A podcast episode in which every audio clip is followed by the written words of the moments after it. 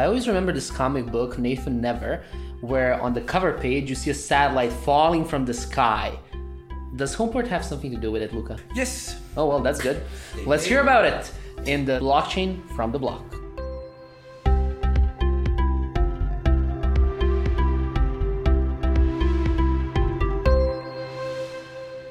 And welcome to the 17th episode of this awesome, awesome, awesome podcast about uh, blockchain. And we're going to talk about satellites. And Which I have no. And? And blockchain. and blockchain, of course. But I have no idea about uh, what you can do with satellites and blockchain. How do you connect the two? We talked a little about the, about Homeport in the Starfleet episode, but Lou, can you give us more context about what this team does? Sure, absolutely. I mean, Homeport is basically a project that started as a kind of an enthusiasm project from a couple of people that are deeply involved in the satellite industry. So basically, they were working for space agencies, either ESA, NASA, or different kinds. So one of the things that they realized is that majority of the current systems that handle the data from the satellites is centralized and going through one or like mm, couple of major players. So basically, if you want to grab data from the satellites, you need to go through them. There's a lot of initiatives from different kinds. You have FLONAS, you have a lot of a lot of things to trying to kind of open this up. But one of the things that they wanted to do is create a decentralized ground station network architecture that will capture the data from the satellites and sell them uh, in a data marketplace. So that sounds all good and f- fancy, but what do you, why do you need blockchain for this? Isn't there a platform already that basically makes all this possible? Of course it is, but again, it is centralized. Mm-hmm. It means that it goes through one, two, three, four, five nodes. So satellites are a specific. They're they're like cars, but they're just in space, and you know they collect cars in space. and they collect data and they beam the data back down to the to, to Earth. So you need to have ground stations that collect this data using different kind of technology, different kind of frequencies. So basically, this little bit democratizes who can actually Access the data. access data or actually become a relay for the data. So if I have a ground station that I use one portion of the time, then the, all of the unused time can be used then to kind of relay the data for someone else. Basically, using the For- resources that are already there. Exactly. And it can be done for, you know, someone who doesn't have tons of money like a student research project or a university research project or stuff like this. Satellites are expensive because you need to shoot things in space. Um, Like a James Bond villain, you can shoot things in space. in Things like that, or- space. Exactly. Really? With lasers. No. Aw, freaking laser beams. So yeah, uh, basically this is their attempt to kind of utilize the technology in uh, where it actually makes sense in a specific, proper way. Awesome. Yeah. As a satellite expert, of course, you can give us all the details, or should we ask them? I think I'm not a satellite expert. let, let, let's ask the team then uh, from Homeport to tell us a little bit more about what they're doing with uh, satellites and blockchain. Lucas, so you mentioned as far as Homeport goes, um, a guy named Zdravko. So who is Zdravko? Uh, so Zdravko, in Zdravko Dmitrov, the, the CEO, is a super interesting guy. So basically, he's not technical, but he's technical. But he spent the last. What does that mean? Exactly.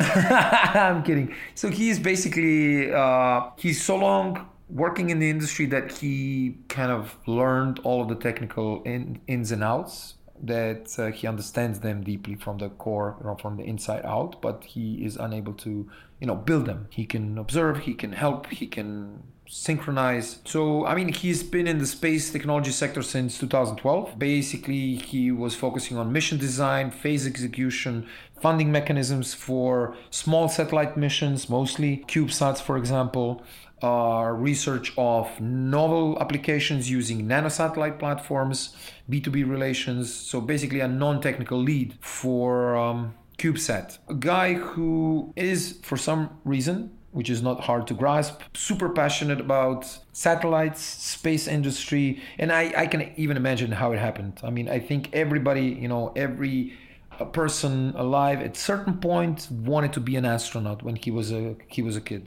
And then for most of us, we basically kind of grow out of it. He grew kind of constantly with this. So Instead of going to space, he's bringing space back to us. exactly. So yeah, Zdravko, Zdravko is going to explain a couple of things. First, why would you need and mix satellites with blockchain? Why is it important to decentralize ground stations or marketplaces that sell data as ground stations? Why, why, why, why, why, why? And a couple of things just to understand. Blockchain is an infrastructure that relies on other infrastructure, just like the internet relies on other infrastructures. So without electricity, there is no internet. Without internet, there is no blockchain. And this is one of the things that satellites bring you, and this is redundancy. So if you rely on a network that is controlled by a single entity, this is ICANN, and this is in the hands of one big country which will not be named here. You basically rely on them. So at certain points you need to build a redundant uh, network which a lot of companies are trying to do right now. For example elon musk with this spacex he's trying to shoot billions and gazillions of satellites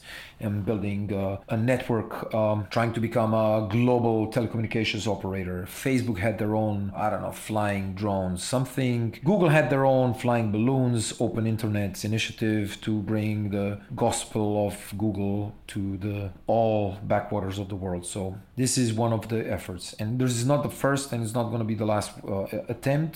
I think Blockstream was the first one that beams something in space and basically did the first space blockchain. So let's listen to Zdravko. Hello, hello. Can you tell us the story behind your project? Why satellite data of all things?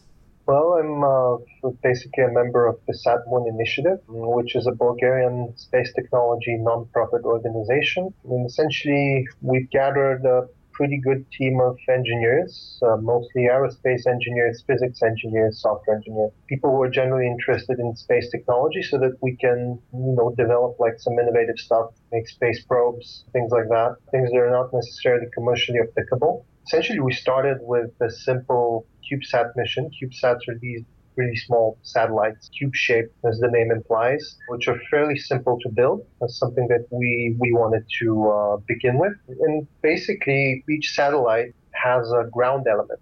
The satellite is a space element, so that is essentially what you have up there in space. And the ground element is what you have down here, the infrastructure that supports the satellite's operations. It receives the data from it, uh, via radio signal, processing the data, and so forth. That's the so-called ground element, the ground segment. And basically, we we thought of you know, maybe a more creative, more flexible way of getting the data from our satellite and commanding it so that uh, we can have more windows to download this data. And we figured out we could use a network of ground stations, uh, not just to build their own ground station, but to open, to get in touch with uh, similar ground station operators across the globe, form something like a network, and then use that to, to download our data. And then we devised this concept about uh, having such a network, except uh, why not make it uh, like have more options on it, like allow people to transact the data and somehow interact in uh, more diverse ways. So we thought maybe we could see if this could be a decentralized network that nobody has to essentially control, that the users can control themselves. And we developed this concept for a ground station network to receive satellite data and to put that on a blockchain. So that's how essentially we put this as a concept. But since uh, it was not particularly the focus of the work in the initiative, we decided to spin this project off and make it something separable, separate. And that's how we began to work on it. For those of us who don't know, I'm sure there's a lot of them. How big is the global market for satellite data? Are there any expectations for it in the near future?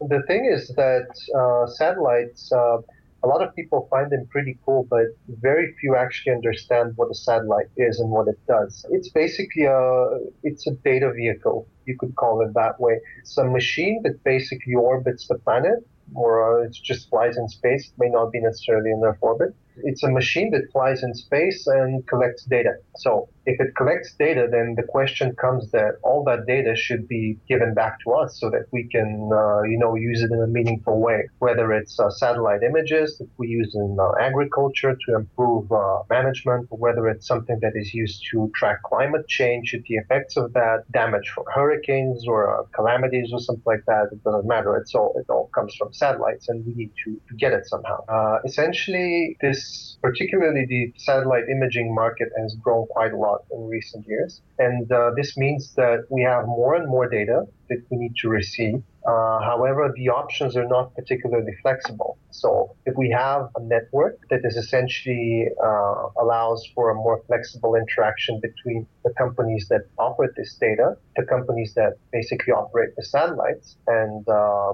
entities or individual users who can receive this data, you could formulate a more different environment, a more flexible, larger environment to get this data. That is going to allow much quicker dissemination of this data. It's going to make it cheaper to disseminate this data. And it's essentially it's going to make the whole usage and distribution of satellite data much more streamlined, and it's going to involve a lot more users. So that's basically the idea of HomePort. It's um, it's to create this network that does not rely on a centralized architecture, which is what you have for the most part right now. You have companies that build such stations, but they control the stations, they control your access to them uh, to an extent, uh, and you depend on that company and its policies. Whereas when you have a network, you just depend on whatever station on the network you want to negotiate with. So there's a lot more flexibility in that. How is blockchain helping your project? The most useful aspect of the blockchain in this project is that it enables the direct uh, interaction between the parties that are involved by also enabling trust.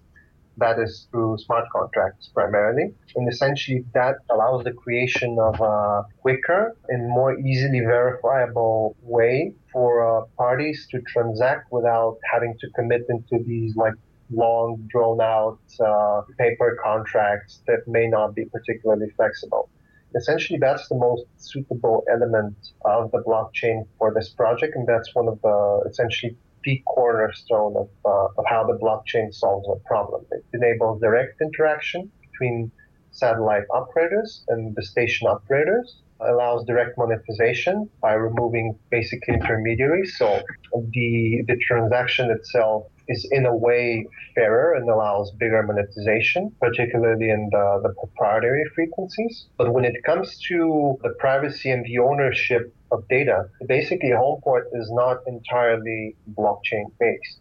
The key, the core element, the critical element of Homeport is the smart contract and the ability to the ability to basically allow parties to interact between each other and to transact value.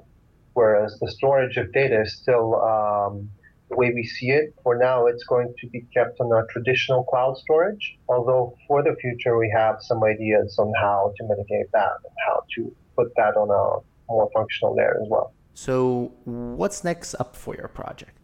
Uh, well, we plan to uh, have the full, fully functional version launched by the end of the year, which is going to involve satellite operators and proprietary ground station operators, apart from um, amateur stations, which are basically free for use. So they're they're more across the uh, the free spectrum, but proprietary ground stations, proprietary frequency ground stations, and satellite operators are going to be on once the full version launches, and those are the main clients basically. Satellite operators will have a new type of uh, a new type of network to use as opposed to the, the fixed more like a bit more rigid ground station as a service, uh, which is what exists now. Whereas um, by means of this um, the software client being uh, essentially free to, to download, ground station operators will have a stimulus to, you know, join in. New stations can basically become part of the network.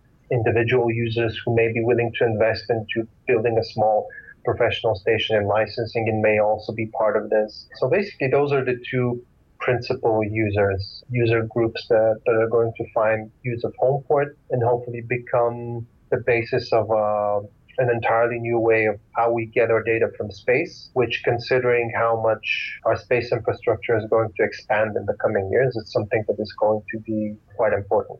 And that was all we need to know about satellites and blockchain, hopefully, at least until we send uh, Luca to space, which should be soon. Yes, please. Oh God. Anyways, thank you for listening to this uh, out of space episode of uh, Blockchain from the Block. Uh, as we mentioned a lot of times, uh, send your reviews on iTunes and also to suggest this podcast to your friends or colleagues. Uh, we'll be in touch till next time from Blockchain from the Block.